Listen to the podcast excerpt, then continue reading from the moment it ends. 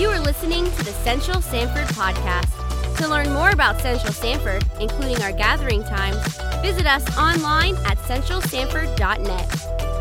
Today's talk comes from Pastor Alan Brumbach. James chapter 1 is where we'll be this morning. James chapter 1 and verse 13. I hope that you are doing well in your memorization of James chapter 1. Uh, and don't forget, you're supposed to do that. That's your challenge uh, this month. Well, let's stand as we read God's word in James chapter 1 in verse 13. The Bible says through James, James says, Let no one say when he is tempted, I am being tempted by God. For God cannot be tempted with, with evil, and he himself tempts no one. But each person is tempted when he is lured and enticed by his own desires. Then desire, when it conceives, gives birth to sin, and sin, when it's fully grown, brings forth death. Do not be deceived, my beloved brothers. Every good gift and every perfect gift is from above, coming down from the Father of lights, with whom there is no variation or shadow due to change. And of his will, he brought us forth by the word of truth that we should be a kind of first fruits of his creatures. You may be seated. You know, this morning we're talking about temptation. Last week we talked about trials. And I don't know about you, but whenever I'm in a passage of scripture myself personally, uh, it seems like whenever I'm studying something, it's, it's like God wants me to learn those things. So, about eight weeks prior to starting this sermon series, I think I've gone through a crash course in trials. And one of the things that I found is that there is a difference between trials and temptations. James here makes that nuance that there's a difference between trials and temptations. And let me just give you what these differences are. A trial is a trying circumstance or a difficult situation that is allowed or orchestrated in our lives by God. So these are trials of your faith. If any of you, maybe this week, just want to testify, you can say amen. Have you gone through a trial this week? Amen. Amen. Now, trials are different than temptations. What is a temptation? A temptation is an invitation to sin or an encouragement to do something contrary to God's law. Now, just think about this at the surface. Trials are outward, they tend to be outward circumstances. Temptations are inward. Now, one thing I want you to understand that within the trial, there often is a temptation. So when we go through difficult situations, when we go through trying circumstances, there seems to be within that within that trial a temptation, and that temptation ultimately is am I going to trust God or am I not? So, James here, as he's flowing through, he's talking about the trials of our faith, and now he's going to deal with this issue of temptation. And I think that the tenor of his message is actually found in verse 16, where he says, Do not be deceived, my beloved brothers. And the reason why is because when it comes to trials, when it comes to temptation, especially our temptation to sin, there is a tendency to have a lot of deception, a lot of self deception when it comes about God and when it comes about ourselves. And because we have a tendency to be self deceived, we fall prey to temptation rather than deal with temptation.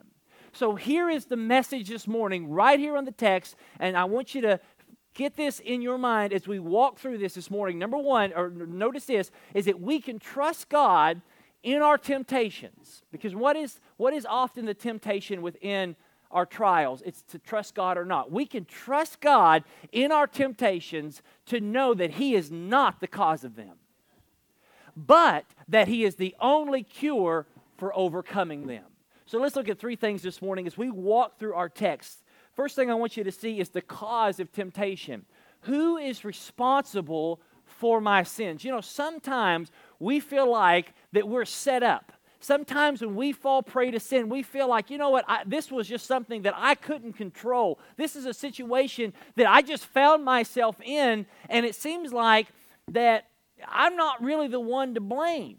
But James here is going to say in verse 13, he says, Let no one say when he is tempted, I am being tempted by God. Now, this thought is this is that when we're going through temptation, the natural reaction of our sinful hearts is to run our mouths. as soon as we fall into temptation, we become defensive. We begin to blame shift. And the reason why is because we're all natural born self justifiers. It is normal for us to want to blame someone else for our problems. It's a normal thing. It's the philosophical approach of it wasn't me. I don't know who it was, but it wasn't me. I mean, you see this in children. You, you walk by and you see dishes with stuff in them, and you see a mess in the kitchen, and you look at the kids. You know it wasn't you. You look at them and they say, Was it you? And they'll say, No, it wasn't me. We tend to blame. And the reason why is this because we don't want to feel bad for the stuff we do. We want to feel good about what we do. So James says, Let no one say, because we have this tendency when we have fallen to temptation, when we have made a mistake, to want to start running our mouths. He says, But one of the things that you cannot say is that you're being tempted by God. Let no one say when he is being tempted that when he is going through some sort of temptation, a, a, a, an invitation to sin, that, that God is the one who's setting you up. Now, the reason why James is saying this is because, one, the ancient pagans of the Roman Empire, those who worship other gods, they blamed all their problems on the gods. And these Jews who are now scattered throughout all of the Roman Empire have potentially adopted this view of God that if you are struggling with problems, if you're going through tough hardships and, and you're sinning and making mistakes, then the person you're to blame is, is God because gods, the gods of the, the Roman gods were, were, were spiteful and they were, they were mean spirited and capricious. But, but not only just this whole idea of the Roman pagan uh, philosophy that the gods were the cause of your problems, but, but just it's endemic a part of humanity because as soon as Adam and Eve fell in the Garden of Eden, what did they do? They began to blame people. Adam, as a matter of fact, God says, What did you do? And Adam says, Well, well, I basically sinned, but the reason I've sinned is because this woman, this woman that you gave me. So it's really your fault. Now, you may say this morning, well, you know what, Pastor, that's awful good, but I've never blamed God for any of my mistakes. I've never blamed God for any of my sins. You may not do it explicitly, but if you're not careful, if you really think about it, you'll do it implicitly. implicitly. And here's, let me give you an example of how.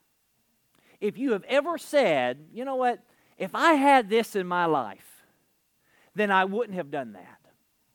I've had people come, you know, if I had a better spouse, I wouldn't be so irritable. Or if I had a better job, I wouldn't be so badly in debt. Or if I had better parents, I wouldn't have made the mistakes that I've made. And you say, well, I'm not blaming God there. I'm, I'm blaming my parents. I'm blaming my job. I'm, I'm blaming my spouse. But, but what I want you to understand is that whenever you and I look outside of ourselves, and point to the different kinds of circumstances in our lives, we are indicting the very God who brought those things into our lives. Because we're subtly saying this God, if you had given me a better job, God, if you had given me a better spouse, God, if you had given me better parents, I would be a better person. So, in other words, God, the reason that I am what I am is because you brought this into my life. So, therefore, God, it is your fault my condition, my circumstances, my personality, my life, my genetics are all blamed on you. God, you made me this way. And what does James say? He says, Stop it. you cannot say when you are tempted and when you fall to temptation that God is the one that did it. You cannot blame God as the cause of your problems. And the reason why is this because God cannot and will not ever tempt you to sin. Notice what he says in verse 14 here, I believe in the text, that he says, uh, verse 13, let no one say when he's, pardon me, verse 13, if you, if you can find that on the slides, I'm not sure. There it is. Let no one say when he's being tempted, I am being tempted by God. Why? Why never say that God's the one who did it? James is going to give us the answer. For God cannot be tempted with evil. God is untemptable. It is absolutely contrary to his nature to tempt anyone with evil because God is not himself tempted by evil. Sin and evil have no attraction to God like it does to us. So, God, being absolutely, utterly pure and holy, is untemptable. There is nothing that you could put before God that would ever tempt him because he is God. And so, nothing tempts God, so therefore, God himself tempts no one. God does not seduce or attract us to sin because it is the exact opposite of who He is. And you think about this if God was going around tempting you to sin, His temptation would be irresistible. Because who could resist God? So James here says, Let no one say when he is being tempted, I am being tempted by God. And the reason why we tend to blame God is because we have mistaken what Tim Keller says. We mistake the cause of our sin with the occasion of our sin. And Keller will say this he says, you know, when a teacher gives a test, the test that the teacher gives is the occasion.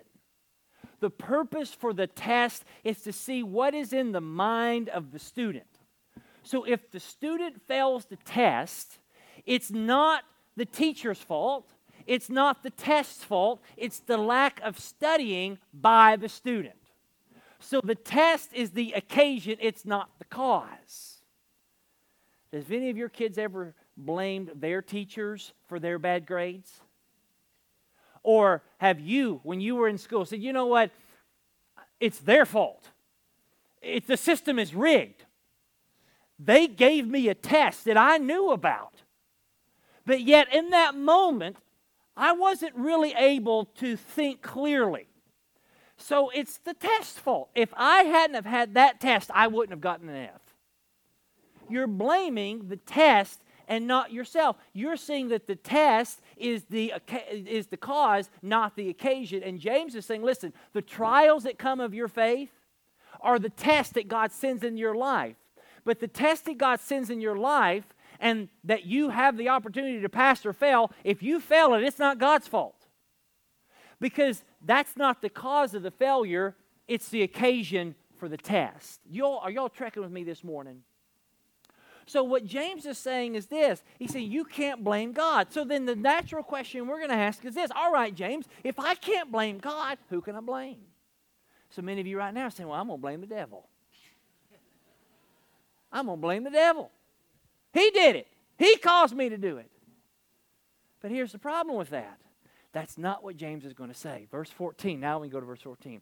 Here's where James says the problem lies. But each person is tempted when he is lured and enticed by his own desires. James says it's not God above you, it's not the world around you, it's not the devil outside of you, it's sin and evilness in you, in your evil heart we are not merely the products of our environment because the cause of sin is within us.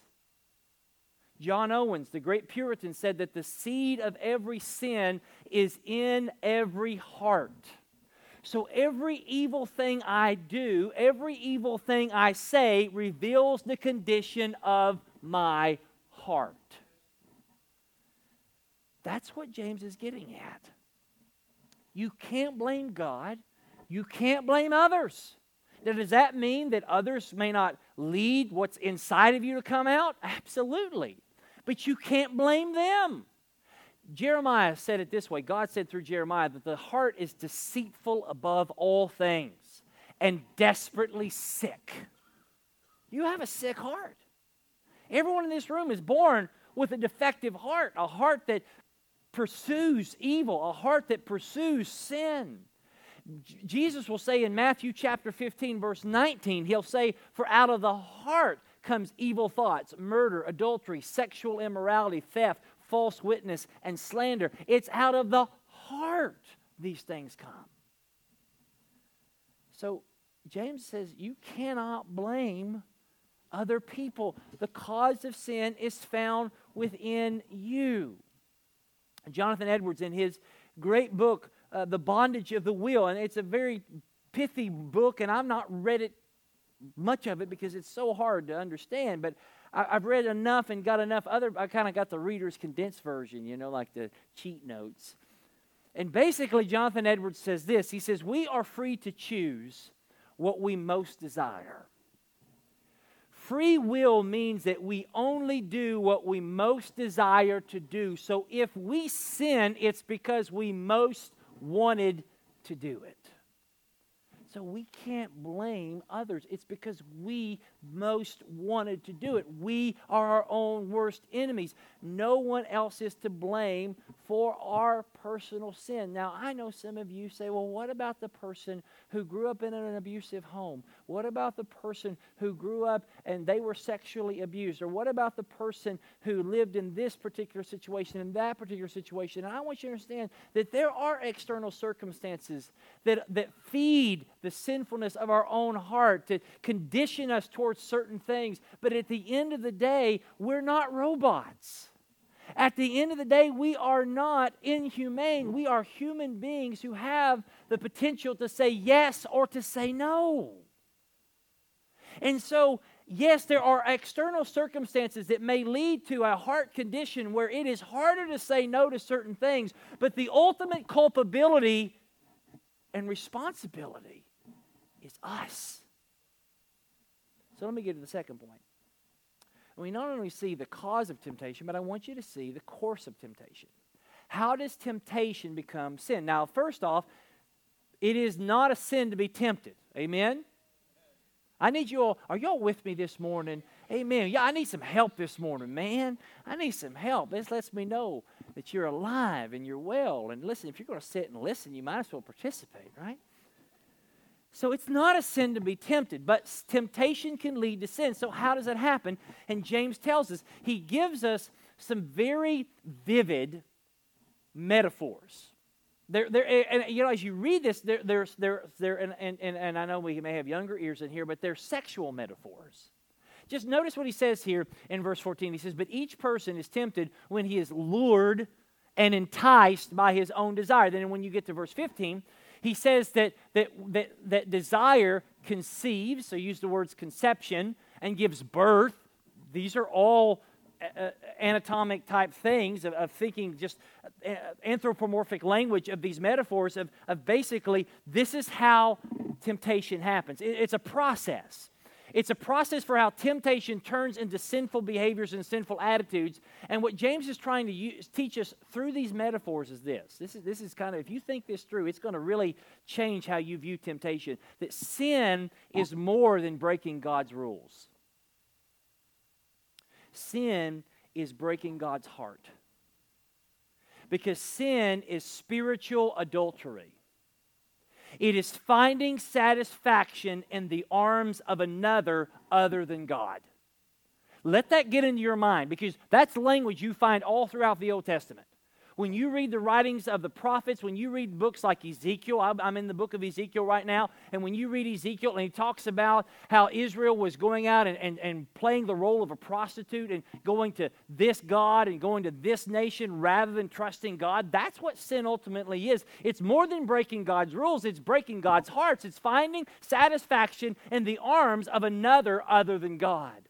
So in verse 14, he says, each person is lured and enticed. In other translations, it may say dragged away. These are both hunting and fishing words. And here's the thing he says here, if you'll go back to verse 14, he says, Each person is tempted when he is lured and enticed by what? Let's say, let's, let's say this together so we're all here together. By his own desire. You know who baits the hook? You do. You bait the hook that you swallow. Our evil desires bait the hook. Now, not everyone has the same desires. Everyone is not tempted by the same thing. And not everyone is tempted by the same thing in the same way to the same extent. What I think this teaches us, if you just look at this personal uh, word here, own, is that each one of us is lured, we're, we're hooked, uh, we're, we're, we're enticed by our own desire, that there's something that's within us that we are predispositioned towards, that there are certain sins that, for some reason, just a part of who we are, that we are predispositioned towards. So there are some sins that you may struggle with that I don't struggle with, and there's some sins that I struggle with you may not struggle with. Y'all follow me this morning? So there are some people in the world who have proclivities or predisposition towards this attraction, towards this sinful lifestyle, through this that you may not have a problem with. I'll give you an example. If you were to put, uh, if you were to just stack on this little table here, uh, uh, just just packages of packages of crack cocaine, I wouldn't have any desire for that. If you were to, if I were to go to the mall and, and there, there, are some things you never have to worry about me wanting to steal. One would be a Florida Gators t shirt. You never have to worry about me wanting to steal a Florida Gators t shirt. I'll tell you something else. You would never find me ever trying to steal Taylor Swift concert tickets. You, you can just shake that one off. I ain't going to do that one. There are just some things. Now, now there are other things, and I'm not going to describe them to you, but there are some things that if you were put on that table, I would be tempted to do. I'd be tempted to, to be after. Each and every one of us in this room has those things. You know in your mind, this is what I would really struggle with if it were right there. And James says, listen, you are lured and enticed by your own desires. Now, that word desires, this is a big thing uh, again, I, I, defer back to the writings of Tim Keller because he's the one that really helped me open my eyes in his book, Counterfeit Gods, which is one of the best books I've ever read in my entire life. So there's you a recommendation. He says that the word here, and, and it is not just he, but what the Greek test, the uh, New Testament says is this is the word epithumia. Epi means over, thumia. Have you ever heard the word thermos? We get the word thermos from that heat keeps heat in. So it's, it's to overheat. Literally, what the Greek, Greek word means is to overheat. So each one of us is lured and enticed by our own over desires or our own overheat, that we get hot and heated up for different things. So he says the reason that we sin is these sinful desires lure us and allure us and entice us. And, and I want you to understand that sin and desire is not necessarily that we want bad things most desires that we have are not evil. Not every desire that you have is evil. But I want you to understand that every desire that you have has the potential or capacity for evil. Because the issue is not that we want bad things, the issue is that we want them too badly. So our over desires, these epithumias, turn good things into bad things. Let me give you some examples. A desire for food. I like food. How many of y'all like food? Say amen. I love to eat, man. I love, I love the Food Network. My wife yesterday made homemade oatmeal cookies that had the little cream filling on the inside. It was good. But a desire for food, when it's turned too much, turns into gluttony. A desire to make money. There's nothing wrong with a desire to make money. There's nothing wrong with wanting to provide for your family. Amen? But a over desire to make money turns into greed. A desire for comfort. There's nothing wrong with wanting to have rest, but an over desire for comfort leads to laziness. A desire for sex and sexual intimacy. There's nothing wrong with it. God gave you that desire. But when it is over desires, it turns to perversion. It turns to adultery. It turns to fornication. What, what, what August, actually, what Martin Luther said is the problem that we have is not our desires, is that our desires are disordered.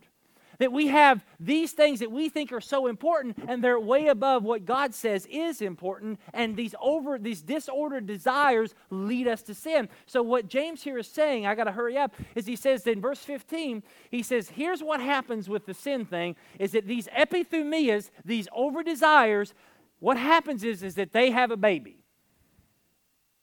It conceives. We're going to walk through this in a second. I'm going to give you some about six words to help you understand this process.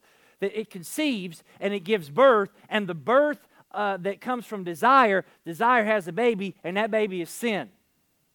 And here's the thing the desire not only has a baby, the baby has, uh, has a child too. Desire has grandchildren. Because sin, when it's fully grown, when it grows up, it brings forth, same kind of word for conception there and, and giving birth, brings forth what? Death. So the grandchild of desire is what? Death. So the love child of sin is an ugly baby that grows up and murders its parent. That's what James is saying here. Sin is a fatal attraction. It will thrill you and then it will kill you. It will fascinate you and then it will assassinate you. And what you have is this formula desire plus opportunity leads to disaster.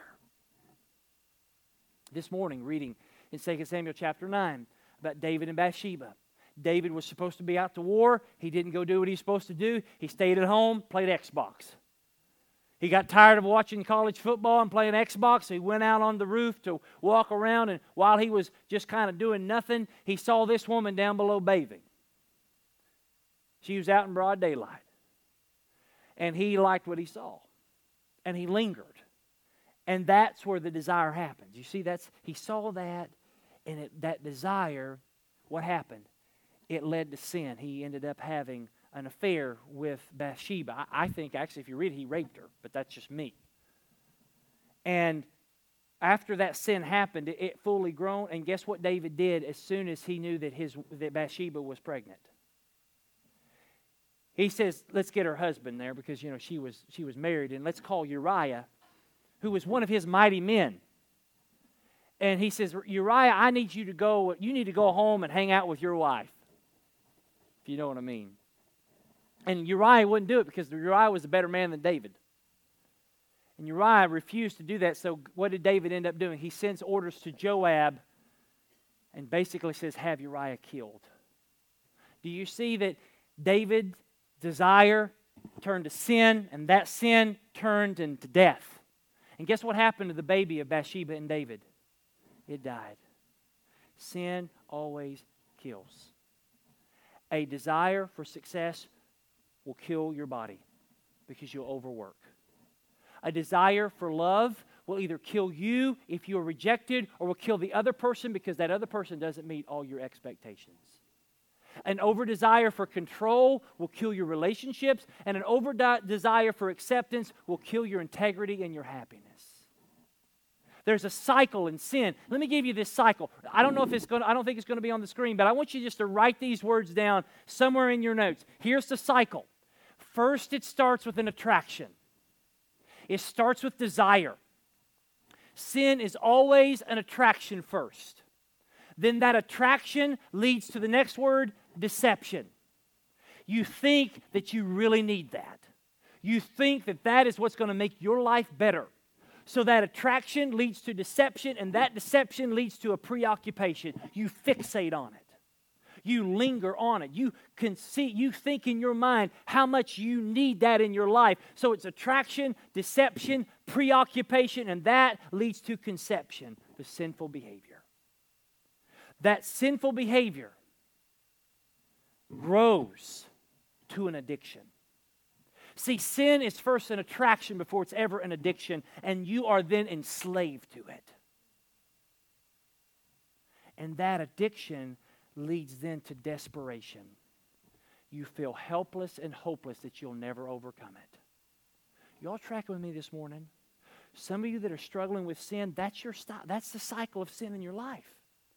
That it starts with an attraction, then it leads to a deception, then a preoccupation, then it conceives, you do it, and then that conception leads to an addiction, and that addiction leads to desperation. And right now, you're sitting in your pews and you're thinking of all the sin that you've committed this week, all the struggles that you have in your life, and you're saying it's hopeless.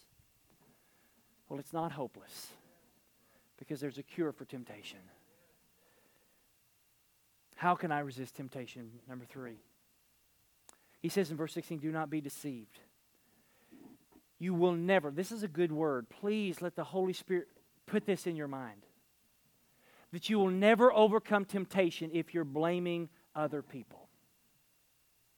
You'll never overcome temptation if you blame God. You'll never overcome temptation if you blame the devil. You'll never overcome temptation if you blame someone else. You cannot play the victim. And the reason why is because you're the abuser. You cannot play the victim. You're the abuser. abuser. So, so James says, don't be deceived. Don't be in denial. Take responsibility. But there's another deception, not only denial, but there's also this deception of despair, thinking that you are so bad that there's no hope or power to overcome your sin. That's another deception. He says in verse 16, Do not be deceived, my beloved brothers. Then he goes to verse 17. I love verse 17. It's one of my most favorite verses in all the Bible. He says, Every good gift, every perfect gift is from above. Amid our trials, amid our temptations, we tend to get amnesia. We forget in the midst of whatever we're going through how bad we really are. That's why James says you can't be in denial of how bad you are. You're bad. But even more, not only in the midst of our trials do we forget how bad we are, but in the midst of our trials and temptations, we forget how good God is. Because the antidote for deception is the truth. See, if you and I are ever going to overcome temptation, we must trust in the truth of the absolute, unchanging goodness of God. This is a word, write it down. This is a word. You need to write this down. I'm not saying I'm inspired by God, but this is a word all of us need to hear this morning. Regardless of what the temptation is, you must know that Jesus is better. Jesus is better than the sin. He's better. He's better in who he is. Verse 617. He is the Father of lights the creator of the universe, including the sun, the moon, and the stars, when he uses this word Father of lights, it is speaking of his sovereignty over all of his creation, that he rules and reigns over every corner of the universe. Do you understand that we do not serve a God who has to watch the news to know what's going on? He makes the news. He knows everything that's going on. And yet, He cares for each and every one of us. He knows your name. When you're going through a trial, He knows your name. He knows your problems. He knows your propensity towards sin. He knows and He has interest in you, and He loves you, and He cares for you, and He knows you, and you can call Him Dad. You can call Him Dad. That in the midst of whatever hell you're going through, you can call out to your daddy and say, Daddy, help me. And he's there.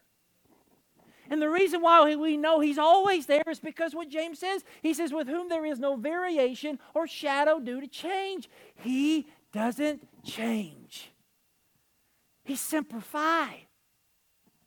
He's always faithful. He's dependable. He doesn't change. Theologians call this the immutability of God that God is unchanging in his being, unchanging in his perfections, unchanging in his purposes, and unchanging in his promises. He says of himself that he's unchanging. In Psalm 102, verse 25, the writer says that you are the same and your years have no end. God said through Malachi, in Malachi chapter 3, verse 6, For I, the Lord, do not change. The writer of Hebrews says in Hebrews 13, 8, that Jesus Christ is the same yesterday, today, and forever. Everything in this world changes. You change. You change your clothes. You change your hair. You change your diet, your age. You get older. Do you know that today you're older than you've ever been? You've never been older than you are right now. Your attitudes change. Your, your, your taste buds change. Just a few years ago, you, to be caught dead eating a beet. Now I like beets. And probably next I'm going to like prunes. And then next year I'll be drinking prune juice. Who knows? I'm getting older. We change. Our happiness changes. How many of you are always happy all the time? We go up and down. God never changes. It's not just a cliche that we say around here God is good all the time, and all the time, God is good. He's not fickle or flaky, He doesn't go through phases and he doesn't choose favorites. He's consistent, faithful, and he's trustworthy. He's better than anybody else. He's better than any false God. He's better in who he is. Secondly, he's better in what he gives. He's better in what he gives. Every good and perfect gift, everything and anything that is intrinsically and comprehensively good is from God. Think beyond just the gift of life. Think beyond the gift of family, beauty, food, and fun. Aren't you thankful for your family and for and for Uh, life and for fitness and for food and for all those things are great things. But there's even greater things. Look at the gifts that God gives us the gifts of love and mercy, forgiveness and grace and joy and peace and heaven. He says in verse 18 that of his own will, of his will, he brought us forth by the word of truth.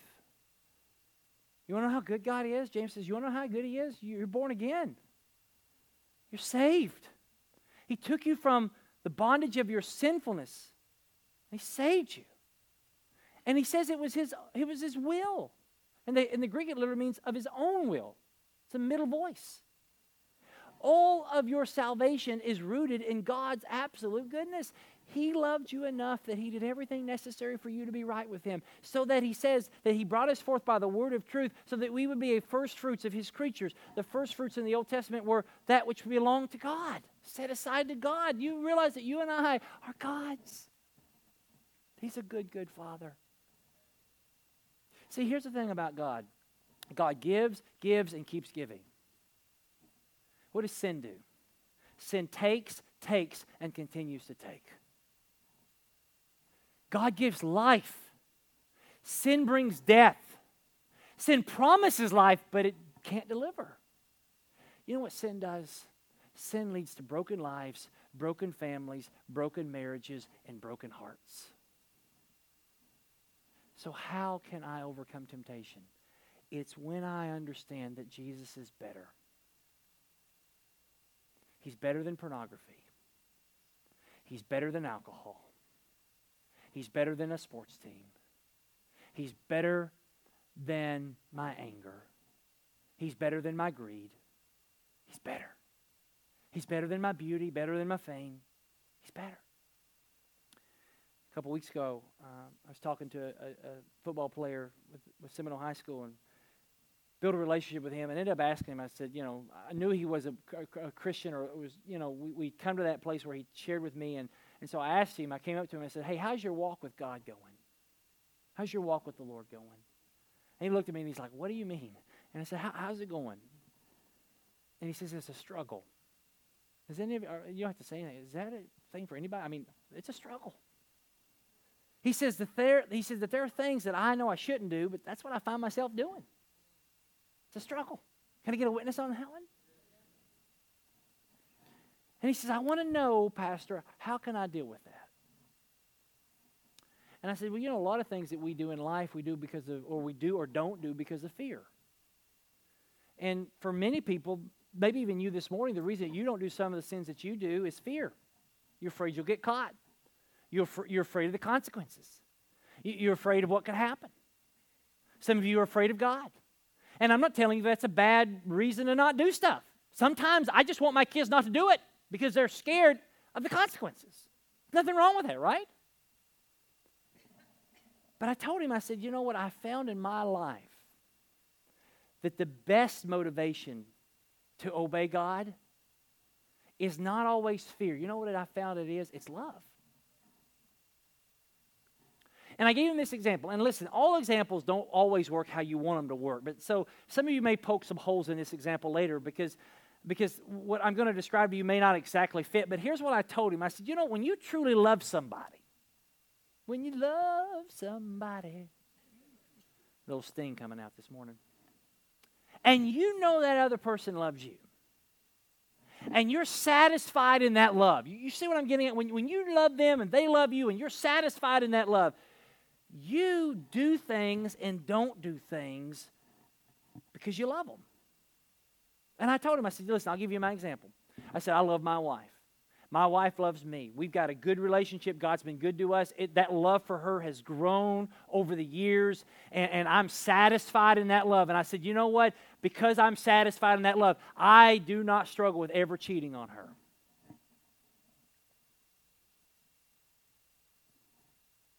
He looked at me and said, Really? I said, I'm not telling you that there's not temptation. There's temptation out there, but I don't struggle with that because I'm satisfied in, in, in that love. I'm not just not going to cheat on her because I'm afraid that if she found out, she would kill me because she would. But the reason that I don't is because I love her and my love for her is stronger than my desire to cheat on her. That's how you're going to overcome temptation. Yes, for some of you, you may have to radically mortify sin. Be killing sin before sin kills you. You may have to throw away the computer. You may have to set up accountability partners. You may have to do all those things. And none of those things are wrong. And some of you, it may just be a little fear of God that may be good to keep you from foolishness. But what's going to sustain you is love for God. Listen to this psalm, Psalm 97, verse 10. It should be on the screen. He says, Oh, you who love the Lord, hate evil. You don't hate evil or sin by sheer willpower. The only way you could ever love the Lord and hate evil is by God's power, by being reminded and changed by the good and perfect love of God that He gives you every day. And when you reflect on that every day, you choose in that day Jesus over sin. And it's got to be an everyday deal, it's almost got to be an every minute deal. In my life, there are times that I get tempted and I have to remind myself Jesus is better. I love Jesus more than I'll ever love. That's junk. You have to show your soul that Jesus is better. Jesus is better than material wealth because money can't buy him and death can't take him away. Jesus is better than relationships because his love never fails us, never gives up, and never runs out. He walks in when everyone else walks out. Jesus is better than sexual freedom. Sexual sin enslaves. The freedom it promises results in painful chains of regret, but Jesus breaks our chains and gives us true freedom with a love that's beyond compare. Jesus is better than beauty and fame because Jesus is the only one who saw how ugly we are and yet died to make us beautiful. He restores our dignity and he gives us approval that ultimately matters. Jesus is better than comfort because Jesus left the comfort and ease of heaven to enter into the brokenness of this world to offer those who believe true and lasting rest. I, I want to end with some good news. Some of you that are in despair and you think and you believe that your life is too far gone, that you are too addicted that you're too messed up, that you're too beyond the grace of God, I've got good news for you. Let me give it to you. In Romans chapter 3, verse 23, the Bible says, Say this with me all have sinned and fallen short of the glory of God. You say, Pastor, how's that good news? It's good news because you know what this tells me? The standard that God compares me with is not with other people, it's with Himself. You know, so many of us, we sit around and we think we're hopeless, we're beyond, we're, we're beyond hope because we compare ourselves to other people and we think we fall short. Well, if you think you fall short compared to other people, see how you compare with God. When you and I, regardless of who we are, regardless of what we've done, regardless how good we think we are or how bad we think we are, when we compare ourselves to God and His glory, we all fall short. Just like if we were to come out this afternoon and say, all right, we're going to go to New Smyrna Beach and we're all going to jump to England. You get one jump. It's physically impossible to jump to England no matter how strong you are. If you and I, I don't care if you're strong, if you're a CrossFit or, or a, a long distance jumper, whatever, regardless of who you are, if we go to New Smyrna Beach and we try to jump to England, all of us will drown in the Atlantic Ocean or look like fools trying. Because all of us compared to jumping to England, it's impossible. And us compared to God, we fall short. We are so short of God's glory. There's no one in this room who has any standing with God, regardless of who you are. But I've got the good news, and that's Romans 5, verse 8. But God showed his love to us, and that while, we will, while we're still sinners, what did he do? He died for us. Here's what you have to understand that the Father of lights is that his goodness is greater than your badness, that his grace is greater than all your sins so whoever comes to Jesus for forgiveness will be forgiven. And the reason why is because when we were still sinners, He died for us. Some of you in this room, you say, you know what, I cannot be forgiven. You don't know what I've done. I can never be forgiven. When you say that, you are not exaggerating the size of your sin. What you're doing is you're shrinking the forgiving power of God. Some of you in this room, you say, I cannot forgive myself. Therefore, I can never be forgiven. If you say that, what you're saying is that your opinion matters more than God's opinion. because Jesus was tempted and yet without sin. He passed the test when we failed the test. He died on the cross. He paid for all of our sins. And if you come to Him in faith, He will save you, cleanse you, forgive you forever. Amen. Because He's a